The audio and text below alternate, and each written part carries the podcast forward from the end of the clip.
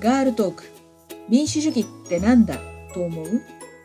このポッドキャストはサイレントマジョリティとみなされている女性たち一人一人が社会について、政治について、民主主義についてどう考えているのか、考えていないのかをモデレーターとのおしゃべりを通して発信していきます。今回は Zoom 収録のテストということで、このポッドキャストだいいっかいゲストのナディさんと映画マルモイについておしゃべりしました。マルモイはにせんにじゅうねんしちがつ日本公開の韓国映画です。日本統治時代の朝鮮が舞台で、朝鮮語の使用が禁じられていく中、自分たちの言葉を集めて朝鮮語辞典を作ろうとする国語学者たちを描いた作品です。もちろん当時は朝鮮語に関わる活動は非合法でした。タイトルのマルモイは朝鮮語のマル、言葉、モイ、集まる、貯めるから来ています。ところで私たちのおしゃべりはネタバレ満載なので、もしマルモイをまだ見ていなくて、これから見ようとしている方は十分ご注意ください。聞こえてる？レコーディング始めました。あ、はいはい、はい、よろしくお願いします。よろしくお願いします。えー、あ、一応じゃあ収録っぽい感じでやると。はいはい。ちょっとね、なんかね、冒頭が少し消える感じ。私の声はどうですか？聞こえます。なんかはじ話し始めて冒頭 いってんごびょうぐらい聞こえない感じ。いってんごびょうもぐらいね。あ、まあ いってんごびょう大げさかな。とにかくあの最初のフレーズが飲み込まれてる感じです。なんでなんでしょうか。今のなんでなんでしょうはすごくフラットに聞こえました。あ、もしかしたら相手が喋ろうとしていると、この黄色いマークがあるじゃないですか、画面、うん、黄色く。はいはい。あ、相手が黄色くなってる時に私が喋ると入らないとか。なるほど。互いに交互にちゃんと話せば入るってことですかね。そういうことです。あの、あれですね。インカムで喋るときと同じ感じで、自分が喋ろうとする前にワンテンポ置けばいいんですね。なるほど。うん。これならいいですね。問題ないです。じゃあちょっと練習で、今日映画どうでしたか？あのー、すごい感動しました。感動しましたか？しましたね。ちょっとうるっときました。今日見た映画はマルモイという、あのー、日本統治時代、朝鮮の人たちがハングルのハン朝鮮語の辞典を作ろうとするあの映画なんですけどね。そうですね。私もい 何, 何箇所かこう涙がもうちょちょぎれそうになって目当ててます。どこが感動しました？あれですよね。まあいろいろあったんですけども、やっぱりあの殺されちゃう、虐殺されちゃうあの張先生でしたっけ？張先生。うんうん、じゅうねんかんにわたってじゅうろくまんもじを誰にも言わずに、はい、あの副写を作っていた、はい、あれはやっぱ感動しましたね。あれはその今日の映画は史実に基づくフィクションって書いてありましたけども、だからあれがそのどこまで歴史的真実かどうかは分かんないんですけど、いやすげえと思って、ちょっとあのあのあのシーンはですね、いやあの仮面を見た瞬間に私分かったんですよ。あのすごくカメラワークが分かりやすくて、あ、この中にあの多分あのその複写があるんだろうなって分かったんですけど、でも分かって、それをまた奥さんがの口から聞いた瞬間にちょっとうるっときましたね。なるほど。あの未亡人のね口から。ちょっとネタバレ的でしたね今の話は。あ、そうだね。あ、ごめん、全然私あのオンエアのこと考えてなかったのでいいんですけどあの、あの、あんまり気にしないでね、うんうん、あの朝鮮語学会のメンバーで、うん、詩人のイム先生っていたじゃないですか。いたいたいたいたいた、うん、酔っ払いの人。酔っ払いね、うん、あの役やってた人が、うん、テレビドラマで、うん、裏切り者の役やるんですよ。へーへー。こいつが絶対、あのー、日本の警察来るなと思ったんですけど、うんうん、全然違ったそうでしたね。そうでしたね、うん、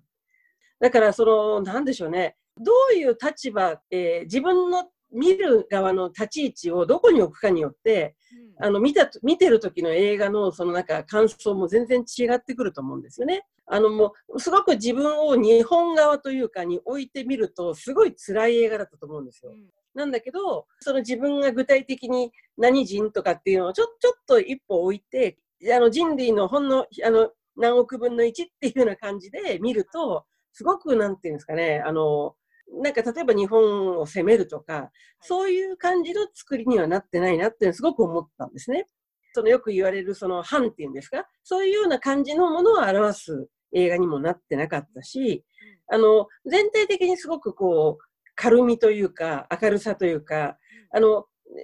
最後はまあね、あのごめん、もう、もうここはもう収録のこと考えずに、ね、もう喋っちゃいますけども、彼ですよ、なんだっけ、えっと、ん名前忘れちゃったぞ。キム・パクス？そうそう、パクス、パクス、パクス君。そう、彼が、でも、すごく上手に狂言回しをやっていたと思うし、彼の死が悲劇的な結末なのにもかかわらず、希望につながるというか、やっぱり丸も結局完成したっていうのもあるんですけども、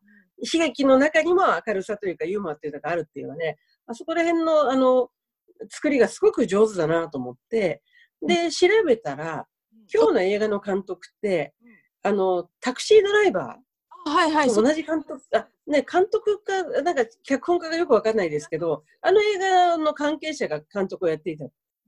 ていうことだそうで、すごくなんか納得しましたね。あのタクシードライバーも私もなんか見ながら結構なんか泣いたり笑ったりしたんですけど、今日の映画も同じような感じで泣いたり笑ったりしたなと思って、うん、大日本帝国に肩入れしている人が見ると、うん、日本をすごく貶めてるような、辛いかもしれないんだけれども、うん、自由を、個人の尊厳を守ろうと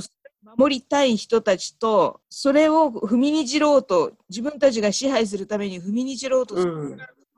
対立っていう風な描かれ方、うん、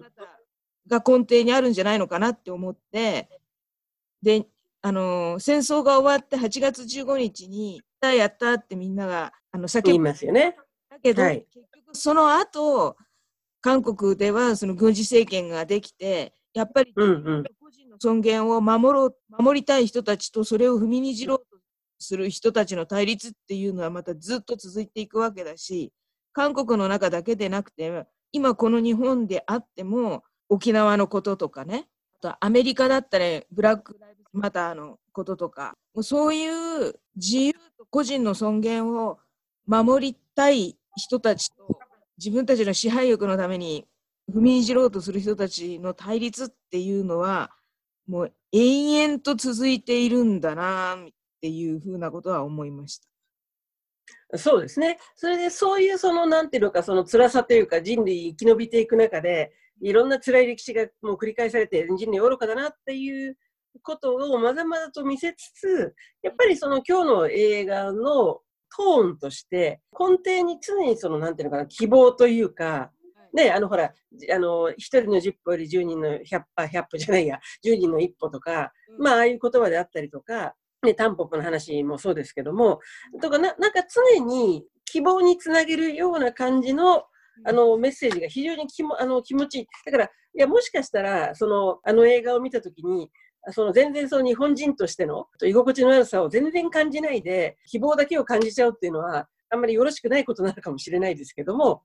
どこあのパンドラの箱と同じで、もう本当に悪いものもいっぱいあるし、絶望もいっぱいあるし、ね、悲劇的なこともいっぱいあるんだけども、一部のどこかに希望もあって、ね、その希望をこうつないでいくと何かいいことが起こるよみたいな感じがですね、非常にあの映画としていい作品だなと、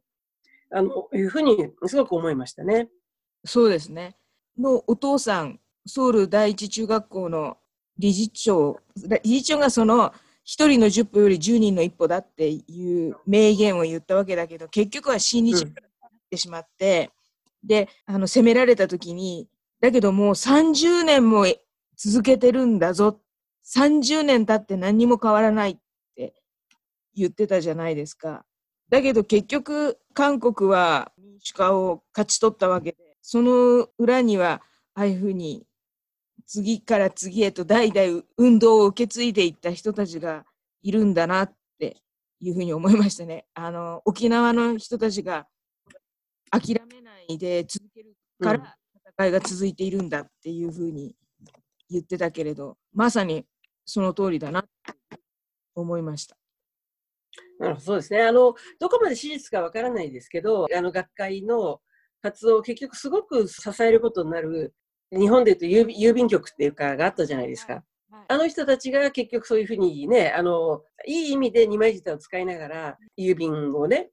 その民からの郵便を守り、こうバトンをしていく感じね。でやっぱり私もその今日またうるっときたあのもう一つのシーンとしては、やっぱり代表から託されたカバンを持って彼が逃げ込む先っていうのが郵便局の倉庫のところで、でそこでなんとか窓をこじ開けてカバンを投げ捨ててっていうのがね、やっぱりあれがね、すごいそのみんながそのラグビーで言えば、うん、あのあれですよね、こう自分がもう倒れ込む最後の瞬間にボールを次に渡して、うん、でその人がまたっていう感じの鮮やかな展開というのがね、作品映画作品としても面白いし、あの気持ちのいいすごいいい映画だったなと本当思いましたね。うん、最後にあのあのほらあのな維持となったあの息子と娘の時点の中に、はい、あのお父さんのこう遺言みたいなのがあったじゃないですか。はいはい、であそこに書かれてるのはその彼がある程度もうね言葉が書けるようになってからの多分文章なんでしょうけれども、ああいうふうに耳から覚えた言葉を後からそのねその言語化あの文字を覚えてよんじゅうも過ぎてから文字を覚えて彼が一生懸命書いたものっていうのが、韓国人が見ると誤字だらけなのかね、うん、それともやっぱり韓国の人はある程度その発音から正確な綴りが書けるのかとか、そこら辺がもし韓国が本当に分かっている人が、うん、あの彼のあのヘッテクソの手書きの手紙を見たら、うん、そこら辺がすごく分かる。ほら、まあ、日本語で言えば分かりやすく言うと、うん、私はの和をはって書くか、うん、和って書くかってあるじゃないですか。うんうん、そういうその文法、そのいわゆる聖書法っていうんですか、うん、正しい綴り方とその発音って違いがあるじゃないですか。うん、で韓国語ってまあそれの、あの、それがめちゃくちゃたくさんある言葉じゃないですか。うん、もうちょっと私も韓国ができるようになったら、もう一度あの映画を、映画を見て、あの彼のあのシーンのね、はい、その綴りがどれぐらいあって間違ってたかっていうのをね、ちょっと見てみたいなってすごい思いましたね。ディーブイディー で一時停止してみる。そうそう。もうあのところをスクリーンショットしてればいいんだよね。そうね。うん。映画の中じゃなかったかな、あの、丸森の、その、なんか記念館みたいなのがあるみたいなことが、なんか、情報としてあったじゃないですか。あのほら あ, あれの生の原本当の原稿とかが保管されているあの博物館とか記念館があるみたいですよね。そうですね、はい、うん、ちょっとあそこは行ってみたいなと思って、はい、でただほら行ってもねあの多分日本語の表記とかないだろうから、それこそもうちょっと真面目に韓国語のお勉強もしてちょっとぐらいはあのキャプションが読めるようになってから行きたいなってちょっと思いました。だからまあそういう意味であれですね、あの